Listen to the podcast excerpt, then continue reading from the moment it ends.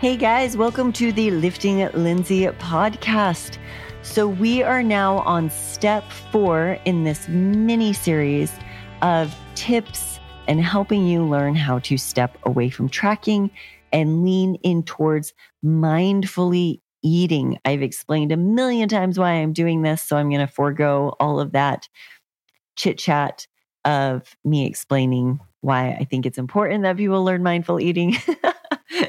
but um, if you haven't, I would strongly encourage you guys to go back to and listen to step one through step three. We talked about the importance of finding maintenance. We talked about the importance of establishing habits around food and even like timing of the day when you eat. The more we can regulate that, guys, the more we can actually begin to understand how food is truly influencing us and we can get better at regulating our our energy levels as well throughout the day. It's fascinating working with people who have been tracking and mindfully eating for years and then they come to me and they they want to kind of take their fitness to maybe the next level because I help people through all different stages. Like I, I help people who are obese get healthy, healthy get fit, fit get shredded. So I work with people through that whole entire scale. There's things that I just love about each of these stages. I love, I think in each of the stages, though, there's just like this empowerment. People get excited and they feel so empowered and they feel like they're finally taking back their lives. And it's it's so exciting. But anyways, working with those who have been diving more new, into nutrition for a while, and they go through periods of mindfully eating, periods of tracking. They have a pretty healthy relationship with food. It's always really fascinating too to watch how quick they are to spot how things affect them. How quick they are to say, Oh, I, I chose this meal and I regretted that because about three hours later, I wasn't just hungry, I was starving. I also noticed that I got a, a huge rise in energy and then I got a crash afterwards. I'm I'm not even going to eat that again, at least not paired the way I did it. Maybe next time I'll have more protein with it. Like maybe they're even talking about a donut. I should have had more protein. I noticed that crash and then I was on my way to the gym and then I just felt crappy at the gym, like low energy at the gym. It's very fascinating as we, you know, find our maintenance and become better at establishing habits around the foods we're eating, um, around the times of day that we're eating, and just get really habitual with that. We start becoming really self aware of how foods are affecting us individually. And that's such a beautiful thing. It really is because then we we know when to make certain trade-offs or we know like i said about that donut it's like well i can't even eat a half a donut unless i pair it with 30 grams of protein because of what it just does to me. This you know spike in blood sugar and this crash and then i feel crappy. No i'm not bringing up blood sugar in that you will get fat.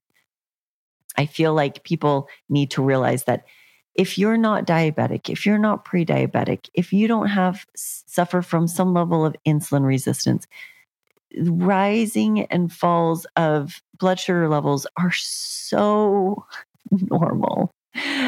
And we just, normal people shouldn't worry about those things. But it is pretty cool becoming aware of how it influences the way we feel and then making wise decisions based off of that. So, that was step one and step two. Then step three, I went over the hunger and fullness scale. We need to become better at measuring where we are. I said this during that episode. I said, look, we're really good at measuring extremes. We are really good at measuring when we are starving, right? We're we're at a zero on that scale or at a one or two, and we are just starving and we're ravenous and and hangry, right? Well we shouldn't be getting to that point right we're we're in maintenance we're learning how to mindfully eat you don't get there so make sure you listen to that episode where it talks about the whys of that and wh- how we need to become better Um, the, we also have the other side of the extreme, right? Where we're so stuffed and and we feel sick and we've disrespected our bodies. This beautiful gift that we've been given. Um, and we only get one body. We've got to take care of it, guys. So we're really good at reading those extremes. Oh, I'm starving. Oh, I'm so stuffed. But what we need to become really good at, and it comes with time and practice, is staying between like a three and seven on that hunger and fullness scale. So make sure you uh, listen to that episode and make sure that you download that that PDF that actually shows uh, like a little represent representation of, of my personal scale that I use with clients. Um, anyways, today we are going to be talking now about, I, I think this is really important. Are you hungry physically or are you hungry emotionally? So I'm going to teach you the pause. The pause is crucial. And I hinted towards it in step three with the hunger and fullness scale. But the pause, if you get anything from this series, I hope it's you remember the pause. So when you are about to eat, I want you to pause and ask yourself Am I hungry physically or am I hungry emotionally? You have to give yourself that space and then sit in it for a minute. Am I really hungry? And then when you when you say, okay, I, I, I am, I am hungry physically, then ask yourself, am I sticking to my nutritional like eating schedule that I've established? Or am I hungry because I'm not, or uh, my previous meal was too small and I'm eating like a bird. I really want you to pause and think about all of these things because we can learn how to deal with nutrition better by pausing. And that's why I always talk about journaling. When we're going to be learning mindful eating, journaling is critical, right? If you are going to learn how to track macros or calories, how important is the journal that you're keeping that information in. It's pretty important, right? Without the journal, you really wouldn't be know you really wouldn't know at the end of the day how it's all working together, how it's coming together, how it's not, where it fell apart, right? Journaling through this process is just as equally as important. So the first thing that you're going to do if you feel hungry, if you, I should say, if you want to eat, pause. Ask yourself, am I physically hungry or am I emotionally hungry? Now, how can you tell the difference? I think that that's a really great question. Let me explain a few things with physical hunger. Physical hunger comes on gradually. It does. That's why I give you guys that scale because at five, you're neutral. You're not hungry, you're not full, you're just neutral. At four, it's like, hmm, like I'm starting to feel a little bit hungry. Maybe you start thinking about food. Like, okay, in about an hour, I think I'll go here, or I think I'll make this. You start thinking about it a little bit more. And then by by the scale on three, you're like, okay, now I'm hungry. I'm not ravenous and like starving, but now I'm I'm this is a solid hunger. Now I'm hungry. I can sit down and eat. And that's such a beautiful place to be at because the likelihood of you overeating at that spot is actually pretty low because you're not coming at it ravenous where you're going to eat really really quickly just grab whatever and uh, listen to my last episode to kind of go over it goes over in much more detail the positives about eating when you're at a three. So hunger does, it comes on slowly, it comes on gradually. And it can usually be a little postponed. You know, when it's first starting to come on, it's like, okay, uh, uh, I, yeah, probably in an hour or two. Then an hour later, oh, maybe, maybe I should start planning. Like, what am I going to eat? Where am I going to eat? You know, if you're at work or whatnot, you'll start thinking about that. Um, but it, it can usually be postponed. Another thing about physical hunger is when you are actually physically hungry, you can be satisfied with a ton of different food options. This is what this is what kills me with my kids. My kids will come inside, they'll reach for the cookies and say, "I'm so hungry." And I'll grab them and say, "Then why don't you have an apple?" I'm not hungry for that. Well, then you're not really hungry. Because if you were hungry, then almost anything would actually satisfy you. Almost anything. But I think you're I think you're looking for something else. And and I always I shouldn't say always, but I'll I'll bring that up once in a while with my kids, especially when I see that they've been too mentally stimulated.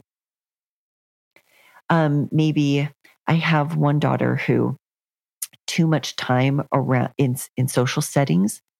Uh, she must be an introvert like me. Too much time in social settings overwhelms her emotionally. And she'll walk in the door and she always wants to eat, but she wants to eat cookies or she wants to play a video game. And me and Alex have been very quick on that because we want to help her become more emotionally regulated and not trying to self soothe through these other means. We have experience with addiction in our family. And so it's made us hyper aware of that. And um, and so that's a huge thing for us is we want to make sure that our children are emotionally getting the nutrition, the nutrients that they need, right? when they're actually craving emotional hunger.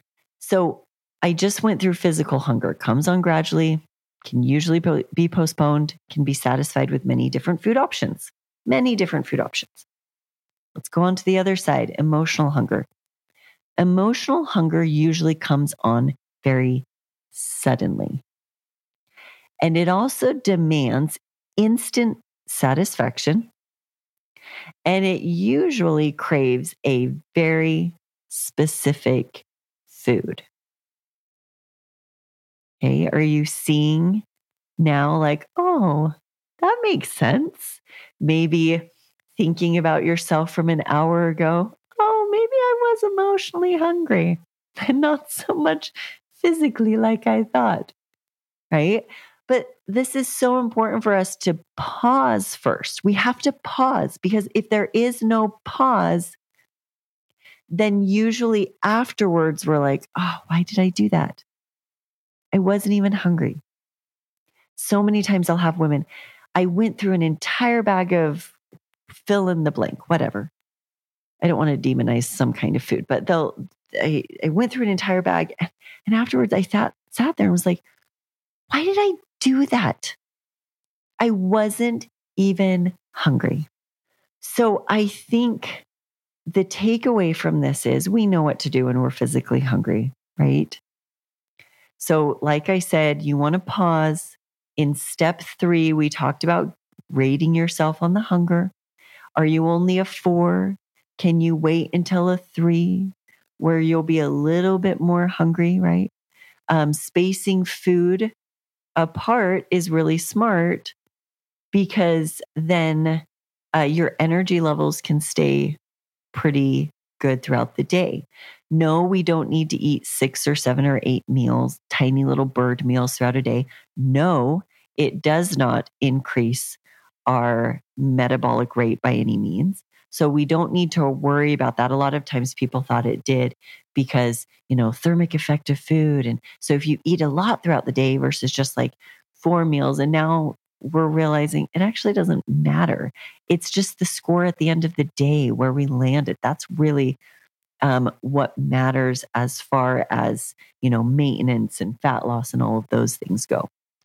But it is so important to learn that pause when you want to eat, pause. Am I actually physically hungry? what have been the signs? Or am I emotionally hungry? And then think through did it come on suddenly? Hmm. What's going on around me? What's going on around me today? What are some of the stressors in my life? I've had some pretty high stress going uh, over the past two weeks. I've kind of been in this very much like a fight. I'm not a flight person. I'm not a fawn. I am fight when I get kind of triggered and my body feels like it needs to protect, right? We all have, I wish I was a fawn. or I do. I kind of wish I would just, but I'm a fighter. Oh my goodness. And it's not a good thing. You guys, some of you are like, oh, no, there's, I guess, positive and negatives to all of our reactions, right? I'll just end on that one. But, but my cortisol levels have been pretty, pretty high.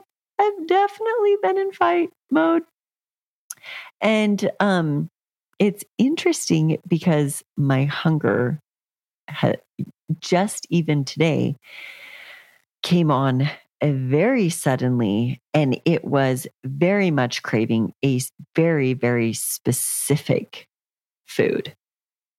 And it was a grilled cheese. So but anyways so it just that was it. That's all i wanted and i would feel good. But here's the problem. We cannot fill our emotional bucket with food it, it just doesn't work that way. We need emotional answers to these emotional cravings that we're having. And that's kind of hard, right? It's hard because, one, maybe we have to face feelings or people or relationships or circumstances that we just don't want to face. It would be so much easier to eat the pizza, the whole pizza, or have whatever fill in the blank, your version of grilled cheese would be so much easier. Not that there's anything wrong with grilled cheese, guys, but it, it is just kind of funny that mine is like grilled cheese and I will literally like I could eat like three or four of them. But um it's like soul food. But anyway, so that's just something that's really, really important for us to to face is that um we have to start dealing with our emotional cravings with emotional solutions. That's it. I was reading through this journal of psychology and I thought this was very interesting. There was a doctor that said stress eating is actually an avoidance tactic. It's a way to feel better in the moment without solving anything. It's a way to avoid taking responsibility for emotions in our life. And that really, that really hit me and I, I wrote that down. I'm going to be sharing more about this in um, in my course on learning mindful eating. But that one really, really hit me. We have to find emotional solutions to our emotional problems. So let me list through some some things. You know, if if you're stressed, for me, going to the gym is a huge one because stress a lot of times for me feels like energy just bottled up and it has to be released. And so going to the gym, um, hiking, walking, movement really, really helps me. Even anxiety too, when I get anxious. Um, Uh, uh, movement really, really helps me. But let me just give you some examples here. So, stress meditating or breathing exercises, or like I said, taking a walk. Do you know what else, guys, helps me a ton with stress? Taking a nap. And I have actually had conversations with my husband where I finally had to say, this is actually not selfish. This is because I love my family and I want my family to stay together. I need a nap. Okay. I, I really do. So, opening ourselves up to the people around us and actually telling them our needs is huge. We got to get out of this mindset of if they love me, they'll be able to guess my needs. And I found that that is just the biggest fallacy. And it's also an excuse. We need to be big kids and we need to start telling people these are our needs. I need this. Um, so do it. Take your nap. Loneliness. When we feel lonely, I was shocked. I was in, in church, and this woman in my neighborhood who is seriously, not even joking, one of my heroes, the most amazing woman. I look up to her so much. And she stood up and starts started telling about when, when she first moved in the neighborhood. And for like a year or two after, she was so lonely. She was so lonely. And I was shocked because I'm like, are you kidding me? Everybody loves her. Everybody does. Like, everybody wants to talk to Melanie. She's like the coolest, funniest woman ever. I was blown away. And I was also very sad because there had been many times over the past few years that I had been, I had gotten little ideas of, I just need to knock on Melanie's door. Oh, no, people don't do that anymore. we need to like schedule and announce. But I'm one of those people who I'm like, oh, but I just want to knock on her door. Whatever happened to those? I don't know. It's funny. I'm a total introvert, introvert, but knocking on somebody's door and just talking one on one sounds like I would love that. Um, but anyway, so when our problem is loneliness, we need to reach out. We need to reach out. Food is a really poor friend. it really is. I just had this image of me talking to a hamburger. So, yep, it's just a poor friend, guys. Don't do it. Reach out. Sadness. Sadness is one of them, but food is not going to be your solution but maybe making a, a list of all the things that you're grateful for. Or maybe even putting on like a, a funny show you can just laugh along with. Parks and Rec is my favorite. but boredom. Sometimes we're just bored. Um, I remember identifying this with a client. And as we went through this list, and she's like, I think I'm just bored. So she decided, you know, I'm just going to organize. She's like, she reports to me a few weeks later, my house has never been more organized and my weight's down. it was so funny. Um, anxiety, anxiety. A lot of us, a lot of us deal with anxiety. And we are so scared about telling people. Like, will people think less of me? Do you know what I actually think it is? I think a lot of times people feel uncomfortable with feelings. They and they want to they want to solve your problem. Right? Like they one either they themselves can't just sit in somebody's hurt, heartache, anxiety, sadness, loneliness. It's uncomfortable for them.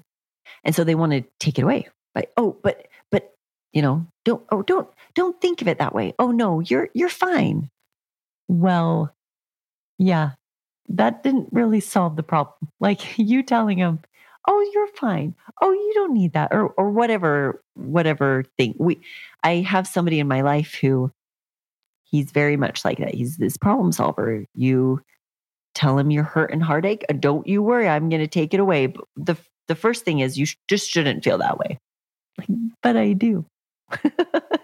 so, you but you don't need to. You shouldn't but I do. And actually, this conversation would probably go a lot better if you just like sat in it with me. Seriously, I have one sister that I love calling. And I hope all of you guys have an Angie in your life.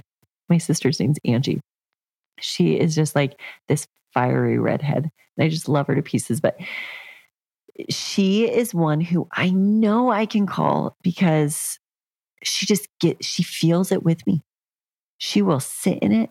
She will feel it with me. She'll cry. She'll get angry. She'll like, she will just like match me. And then after we've matched each other in our emotions and we both kind of settle, then she'll be like, So, so what are you going to do? And then she just lets me talk through it. And, and I just love that. I love that. But I, I do think that a lot of times we're nervous to bring up anxiety or insecurities or whatever because it those feelings those those feelings within us actually make other people feel uncomfortable and they don't want to feel uncomfortable so they need to solve our problems so that they don't feel uncomfortable it actually might have very little to do with our comfort but more of theirs right because somebody other people are like no i'm going to sit in this with you because i'm actually comfortable with feelings. They're not bad they're not good it's just information and we've got to walk through it. We've got to sort through this information. Um, but pretending they don't exist, you know. So sometimes I'll on Instagram, I'll express um, a hurt or something I'm working through, and I get a ton of beautiful and well intentioned um, advice on, you know, cheer up, don't feel this way. Like and and it is so unbelievably well intentioned i don't i don't get like i don't think negatively of it. But it's interesting because then once in a while there's those people that reach out and be like i am so sorry that you're feeling that way. That is a horrible feeling. My point being we need to stop hiding if we're feeling anxious we've got to reach out. It is so hard to reach out though. But we've got to. We've got to reach out confide in a friend. Spend time with them. Or or maybe your pet is the safety in your life right? Reaching out to a counselor or a therapist somebody who can really really help. But i'm just going to say this again. Food cannot fill an empty heart if we are emotionally hungry the food is not going to fill it so we've got to start pausing when we're about to eat, pause. Am I physically hungry or am I emotionally hungry? I really, really, really hope that today this conversation reached somebody. I felt very strongly for a while now that I should do this episode. And so I was excited to tie it into the course that I'm doing. We're going to be talking a little bit more about triggers and spotting them earlier and and stuff through the course. I'm not a therapist. I've had my own cycle of things in my life where I've learned some great tools from therapy. And my husband has learned amazing tools as well as he's worked through addiction. So I'm actually going to be sharing some of those tools because it goes so hand in hand with we're just a lot of us are just emotionally wounded and we are reaching out for anything to fill that void. And food is not it. And so hopefully some this this episode has been helpful and then also uh, the additional information that I share in the course will be helpful. I just want you guys to know how much I appreciate and love you and how it's been a blessing in my life to surround myself um, with I know you're strangers, but when you guys reach out to me on Instagram, I feel like I know you. And it's it's a it's a wonderful feeling. I just really love it. I really really appreciate each one of you. And then I'm going to end on this note on Monday on the 18th of September. We are starting a new training program in I love how I'm ending this like heartfelt conversation with new training program, guys. but hey, if you want to deal with your emotions the way I do, get to the gym. Like that's that's one of the ways that I oh, work through those feelings. So on September 18th, it is the fat loss group. We'll be training four times a week. I have home alternatives, gym uh, alternatives, and and then there are some options in there for those of you who would like to include more cardio. And then you have access to the Facebook group as well, where I will give personal feedback on like form reviews. We do nutrition lives where I'll help you set up your nutrition plan. I'm just here to help you find success in your journey. So thank you so much for joining me today on the Lifting Lindsay uh, podcast. You guys have a wonderful week.